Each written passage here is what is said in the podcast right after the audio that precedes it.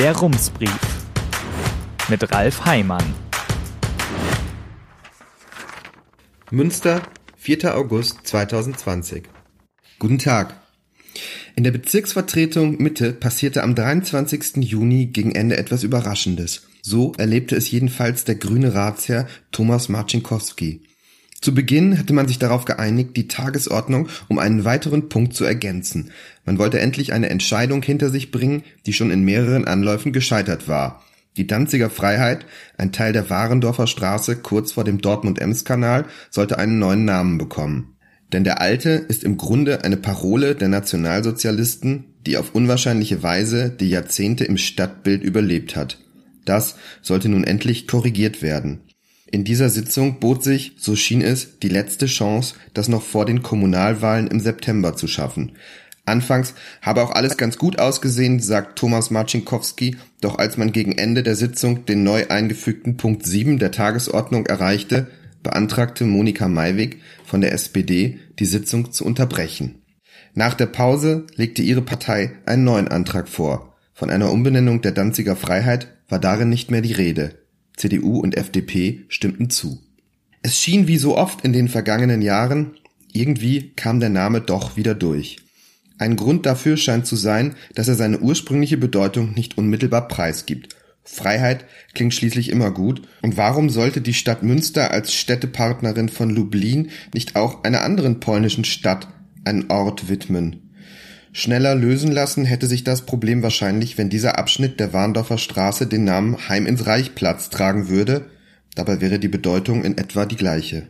Der Name Danziger Freiheit geht zurück auf eine Rede von Hitlers Chefdemagogen Josef Goebbels am 17. Mai 1933.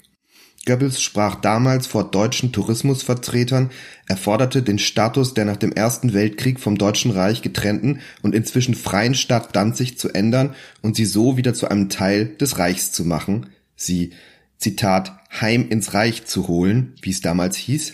Die eigenständige, aber nationalsozialistisch regierte Stadt Danzig rief daraufhin deutsche Städte dazu auf, prominente Plätze der Forderung entsprechend in Danziger Freiheit umzubenennen.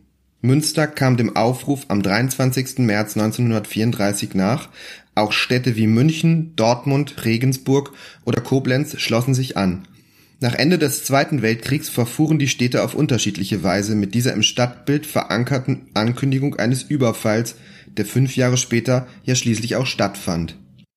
In Dortmund, Koblenz und Regensburg blieb der Name, München machte die Danziger Freiheit zur Münchner Freiheit, Münster wählte einen ungewöhnlichen Weg.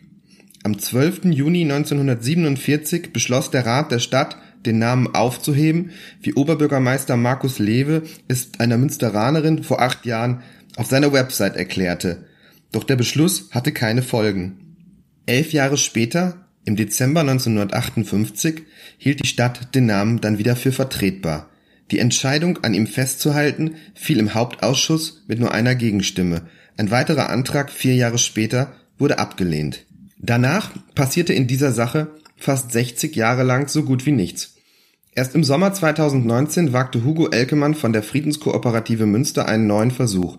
Seine Gruppe beantragte die Namensänderung. Ihre Argumente klangen schlüssig, die Hintergründe erklärte Elkemann damals in einem vier Minuten langen YouTube-Video. Einen neuen Namen schlug die Friedenskooperative bewusst nicht vor, es sollte nicht so aussehen, als ginge es ihnen eigentlich darum. Doch es fand sich ein Vorschlag. Werner Schibalski von der Partei Münsterliste, Bund und International machte ihn. Der Straßenabschnitt sollte den Namen einer Frau bekommen, die in Münster aufgewachsen und zur Schule gegangen ist. Im Jahr 1979 machte sie an der Friedensschule Abitur. Später fand sie große Beachtung als Lyrikerin und Aktivistin für schwarze Menschen.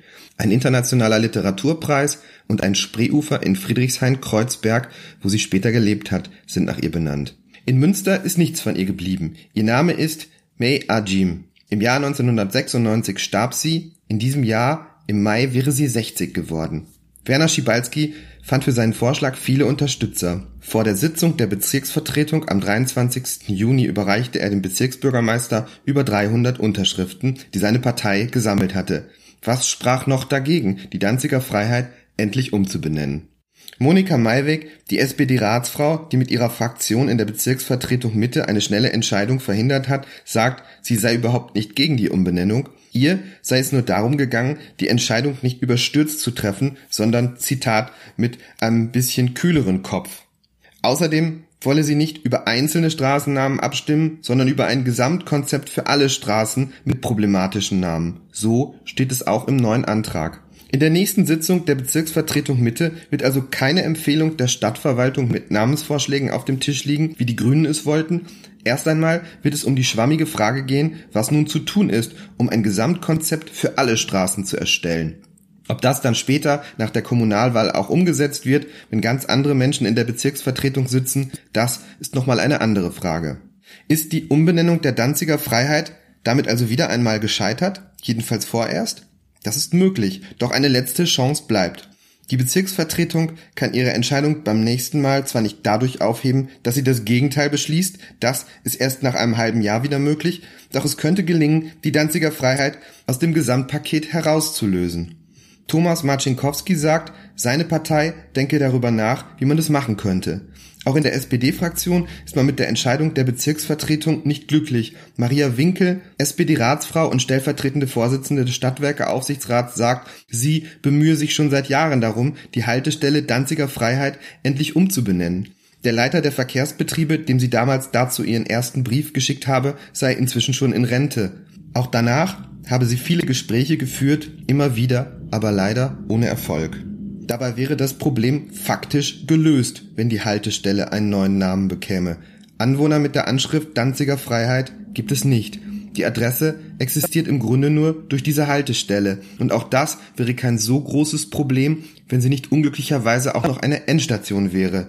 Denn das bedeutet, jeden Tag fährt auf der Frontscheibe von Linienbussen eine Goebbels-Parole in der Innenstadt spazieren. Solange die Danziger Freiheit existiert, wird sich daran wohl nichts ändern. Einen neuen Namen zu wählen, bevor der demokratische Prozess abgeschlossen sei, halte man nicht für sinnvoll, sagt Stadtwerkesprecher Florian Adler. Man habe aber schon mit der Stadtverwaltung vereinbart, die Haltestelle sofort umzubenennen, sobald ein neuer Name beschlossen ist. Es gibt allerdings auch Menschen, die das gar nicht wollen. Der CDU-Ratsherr Norbert Wingan ist einer von ihnen. In der Sitzung der Bezirksvertretung im Juni wies er darauf hin, dass auch viele AnwohnerInnen diese Meinung teilten. Aber wen meint er? Direkt an der Danziger Freiheit wohnt ja niemand. Zitat Es geht nicht nur um diese Straße, es geht auch um die Menschen, die in der Gegend leben, sagt Wingan. Es gebe schließlich so etwas wie ein Gewohnheitsrecht. Zitat Die Leute wollen, dass der Name so bleibt, sagt er. Wingan schaut weniger auf den Ursprung des Namens, er sieht die gewachsene Bedeutung der Bezeichnung für die Stadt. Viel Verständnis für die Argumente der Gegenseite kann er allerdings nicht aufbringen. Die Diskussion hält er für, Zitat, eine ideologische Auseinandersetzung, die man bekämpfen müsse, im Grunde sei das alles, Zitat, lächerlich. Und sogleich fühlt man sich erinnert an die übrigen Schauplätze dieser immer gleichen Debatte, die an unterschiedlichen Orten zu unterschiedlichen Zeiten immer wieder geführt wird, immer mit ähnlichen Argumenten, obwohl es eigentlich gar nicht um Argumente geht, sondern um Identität. Um die Identität der Stadt und damit um die Identität der Menschen, die in ihr wohnen. Die Frage ist letztlich, was macht diese Identität aus? Sind es das Vertraute, die Verbundenheit mit der eigenen Umgebung, die Zufriedenheit mit dem Gegenwärtigen, die Tradition und der Wunsch, das Vorhandene zu bewahren? Dann ergibt sich eher eine konservative Perspektive. Oder wird diese Identität vom Ideal einer Gesellschaft gestiftet, eine Gesellschaft, in der es möglichst allen gut geht, in der auch die Anliegen von Minderheiten und benachteiligten Menschen Gehör finden und in der daher Moral und Gerechtigkeit eine große Rolle spielen. In dieser Vorstellung ist Tradition nicht ganz so wichtig, denn es geht ja darum, die vorhandenen Bedingungen zu verbessern. Das geht nur mit Veränderungen. Im Jahr 1997 diskutierte man in Münster darüber, den damaligen Hindenburgplatz vor dem Schloss umzubenennen. Der Rat lehnte das ab. Im Jahr 2012 führte die Stadtgesellschaft die gleiche Debatte erneut. Viele neue Erkenntnisse über die historische Figur Hindenburg hatten die vergangenen 15 Jahre nicht gebracht. Trotzdem fiel die Entscheidung diesmal anders aus. Der damalige CDU-Fraktionschef Heinz-Dieter Sellenrieck zitierte im Rat seinen SPD-Kollegen Michael Jung, der heute Fraktionschef und Oberbürgermeisterkandidat seiner Partei ist. Jung hatte darauf hingewiesen, dass es bei der Benennung von Straßen und Plätzen nicht nur darum gehe, historische Ereignisse und Leistungen von historischen Personen zu bewerten, auch die benannten Plätze oder Straßen würden mit der Zeit selbst zu einem Teil der Geschichte und auch diese Erinnerungsgeschichte gelte es zu bewahren. Das ist etwas verkürzt, aber ungefähr so hatte Jung es gesagt. Auf der Grundlage dieses Maßstabs kamen beide Politiker zu unterschiedlichen Bewertungen. Sellenriek lehnte die Umbenennung ab, Jung befürwortete sie. Dass Entscheidungen anders ausfallen, obwohl sich an der Sache selbst nichts verändert, kann auch daran liegen, dass die Gesellschaft sich wandelt und momentan sieht es danach aus, als geschehe das wie im Zeitraffer. In den USA entzweit die sogenannte Cancel Culture, auf Deutsch Auslöschkultur, das Land.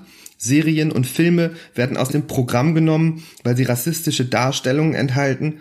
Der Rassismus soll aus der Kultur verschwinden, doch das eigentlich gute Anliegen führt oft zu Überreaktionen und unangenehmen Nebeneffekten. Auseinandersetzungen verselbstständigen sich und geraten außer Kontrolle. Die eine Seite wirft der anderen vor, einfach alles auslöschen und verbieten zu wollen, was nicht mehr ins Weltbild passt. Der anderen Seite aber steht die Vergangenheit im Weg, denn viele Menschen, die auf dieser Seite stehen, finden sich in der vorhandenen Darstellung der Vergangenheit selbst gar nicht wieder. Der Spiegel schrieb im Juli, in den USA ereigne sich zurzeit, Zitat, ein Kulturkampf. Doch das alles ist gar nicht so fern, es betrifft längst auch Deutschland.